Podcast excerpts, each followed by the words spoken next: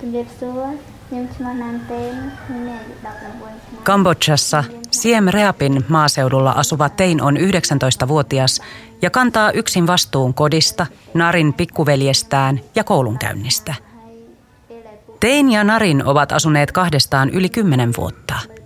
Kun Tein oli kahdeksan, hänen vanhempansa lähtivät etsimään töitä rajan takaa Taimaasta. Vanhempien olot Taimaassa ovat niin vaatimattomat, etteivät he voineet ottaa lapsia mukaansa.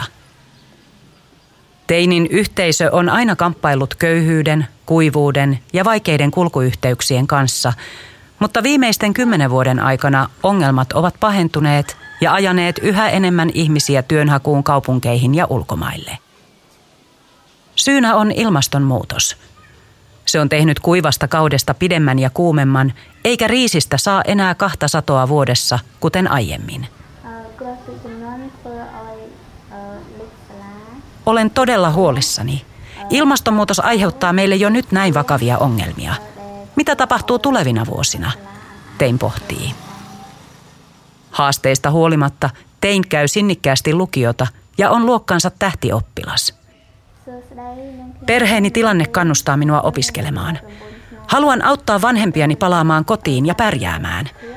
Tahdon auttaa myös yhteisöäni, Siksi aion opiskella opettajaksi ja palata omaan kylääni, Tein kertoo. Tein on jo nyt esikuva ja ohjaaja monelle lapselle. Hän johtaa Planin kerhoa, jossa lapset ja nuoret oppivat oikeuksistaan ja puhuvat heille tärkeistä aiheista, kuten ilmastonmuutokseen sopeutumisesta. Tein on vakiojäsen kyläneuvoston tapaamisissa, jonne hän vie lasten huolia. Lapset ja nuoret ovat tärkeä voimavara. Voimme auttaa löytämään ratkaisuja yhteisiin ongelmiin, myös ilmastonmuutoksen vaikutuksiin, Tein sanoo.